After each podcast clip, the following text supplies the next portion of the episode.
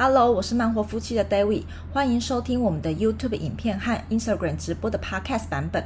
我们非常希望你听完这集内容之后呢，可以截图这集分享到你的 Instagram 现实动态上面，分享一些你的看法或者是你的收获，然后要记得标注 D E W I T I N G 一二零八，这样子我们才可以看得到你的分享哦。那我们就赶快进入今天的节目吧。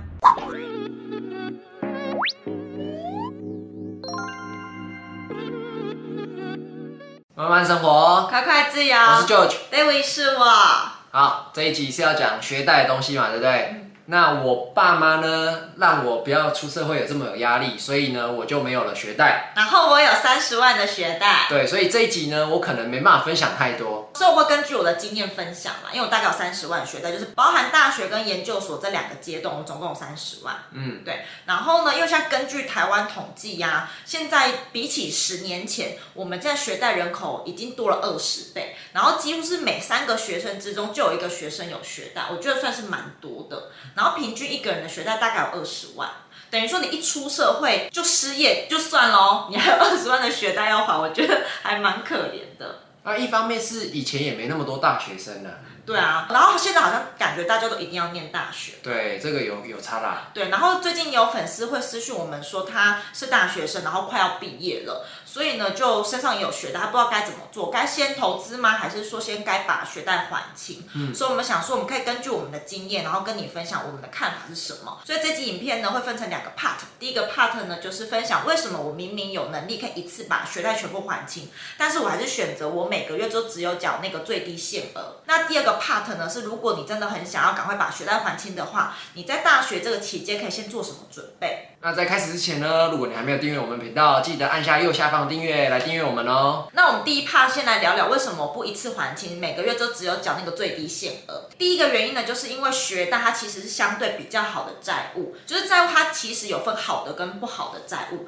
那学贷因为利率比较低嘛，所以它其实算是比较好的债务那一方面。所以我就会觉得说，如果我不要一次还清，而是把剩下一些钱省下来拿去做投资的话，好像对我比较有利。像我的学贷是三十万嘛，然后我总共可以摊还八年去还，平均我一个月大概只要还三千三百块左右就好了。我去算了一下，如果说我八年，然后每个月都是还最低的那三千三的话，我整个利息大概要付一万四千块左右。嗯，那一样是三千三百块啊。如果我把每个月都拿去定期定额放在一个平均投资报酬率四趴的商品上面好了，嗯、那八年后呢，我就可以得到大概五万三千块。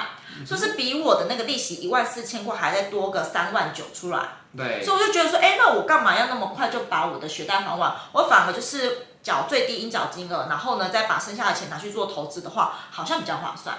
这是第一个原因。可是这又不一定适合每个人吧？对，我觉得这个方式比较适合是你有稳定工作，就是你每个月有固定的现金流，就是薪水会比较好。如果说你呃没有固定的薪水，或者是收入没有那么稳定的话，我还是建议你就是先把学贷还清之后再做就是投资，不然我觉得会有一点点危险。因为我们之前是有正职的工作，每个月都有薪水嘛，所以这样子做是没什么问题。所以至少要有一个正职啊，会比较好一点。嗯，对对对对对。那第二个原因呢，就是我们会有通货膨胀，我们的钱其实是会越来越小的。对，也就是说，我现在每个月的三千三百块，会比未来的三千三百块还要更值钱。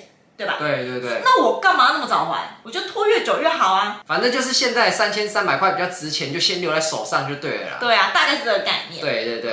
所以这两个原因呢，是我为什么就是不要一次缴清，而是选择慢慢还的原因。嗯。但是呢，我知道有一些人并不一定会跟我一样，就是感觉有债务身上就会很不舒服。有一些人就是觉得我不想有债务啊，管它是什么好不好的债务。对，就是不想要欠债的感觉啊。对对对。所以，我们接下来是要跟你分享，如果你现在是大学生，或者是说你才刚出社会没有多久的话，你想要加速把你的学贷还完，你可以该怎么做？嘿嘿嘿。嗯，我们整理了三点。那这三点呢，其实我在我大学时候也有做。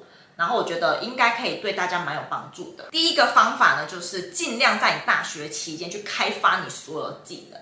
其实我觉得大学生最大的优势是时间很多。你以前时间多吗？你不能这样讲，我以前双主修，我没什么时间啊。正常大学生，正常大学生是很多时间，但是因为我是双主修，我的课程比较多，我就比较少时间。嗯，所以如果你是时间比较多的大学生，就没有这种特例的话呢，嗯、其实你可以去学一些技能，比如说是呃剪辑的技能，或者是说口说的技能，反正之类的都好，就学一个一技之长。我觉得这是现在目前大学生可能会比较缺乏的，尤其是念那种普通大学的，科技大学可能还好一点，嗯、或者是你是念不是那么就是有技术性方面的科系，你可能就很缺乏这方面的技巧，这样子。啊，反正就是不要把时间拿去打电动就对了。对对对，所以你可以去做一些有意义、可以增加你未来收入的一些技能啊，或者是一些技巧这样子。嗯，所以我觉得这是也可以让你未来在还学贷可以更加快速的方法，因为你有一些高收入技能嘛，所以呢，你就可以获得较高的薪水，然后未来你偿还学贷的速度会比较快一点。那如果说你觉得技能对你来说有点太硬的话呢，其实比较软性的是语言，语言也是一个还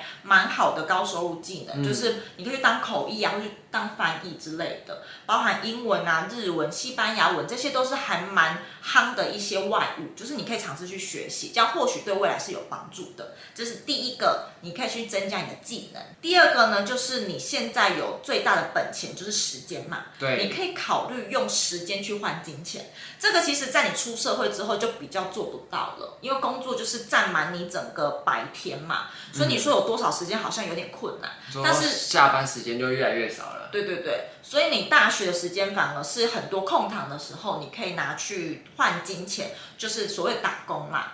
那如果说打工，你觉得说一个小时才一两百块太少的话，如果你有一些条件，其实是可以尝试家教的。像以前我大学的时候都兼家教，就是因为一个小时都可以到四五百块，甚至我接过一个小时七百块的。所以呢，呃，这是一个可以增加你收入的方法，也是你在大学可以好好存钱，然后到时候出社会你可以还学贷，可以还的比较快速的方法。哎，说到这个，我有经验可以分享。哎，嗯，虽然说在空堂说好像不太能接什么工作嘛，对不对？就是以前我在大学的时候，我在空堂接过其他课的助教。那我这个也可以，或者是什么处事打工，或是我在其他课程我当个兼职的摄影。嗯，那是那也是有钱的，大概一个月也有一两千块，我觉得也是不错啊。嗯，我觉得总比什么都没有好吧。对啊，那算是有点像是衔接你出社会的那种赚钱的模式。嗯，总比你拿去打电动啊、睡觉耍废还要好。对对对对对。这是第二个，你可以尝试用你的时间去换一些金钱。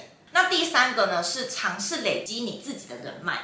嗯，我觉得大学呢，因为是很多科系集结地方嘛，你可能或许可以认识很多不同科系的人。或者是你有参加社团、啊，或者是系学会之类的，你就会认识很多不同，可能是学长姐或者不同科系的嘛。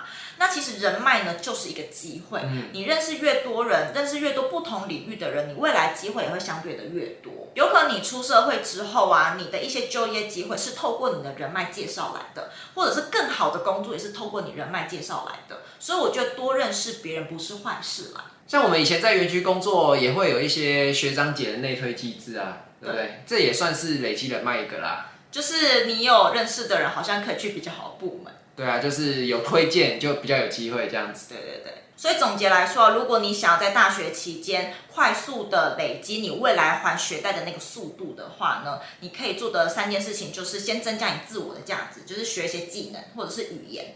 第二个呢，就是用时间去换金钱。嗯。然后呢，第三个是去累积你的人脉，去拓展你的人脉这样子。那其实偿还学贷的方式有很多种，就是每个人适合不太一样。这是我的看法，也是我的经验。那你也可以根据你自己的条件啊，跟环境，还有就是一些呃工作之类的去自。定你自己适合的财务规划表。那记得哦，没有最厉害的还款方式，就只有最适合自己的方法。那你现在可以在下方留言跟我们分享，你有没有学贷？那如果有的话，你是比较倾向一次就把它还清呢，还是跟我一样，每个月就只有缴最低限额哦？那这期影片就到这边。如果你喜欢这期影片的话，就帮我按个喜欢。那我们下次再见喽，拜拜。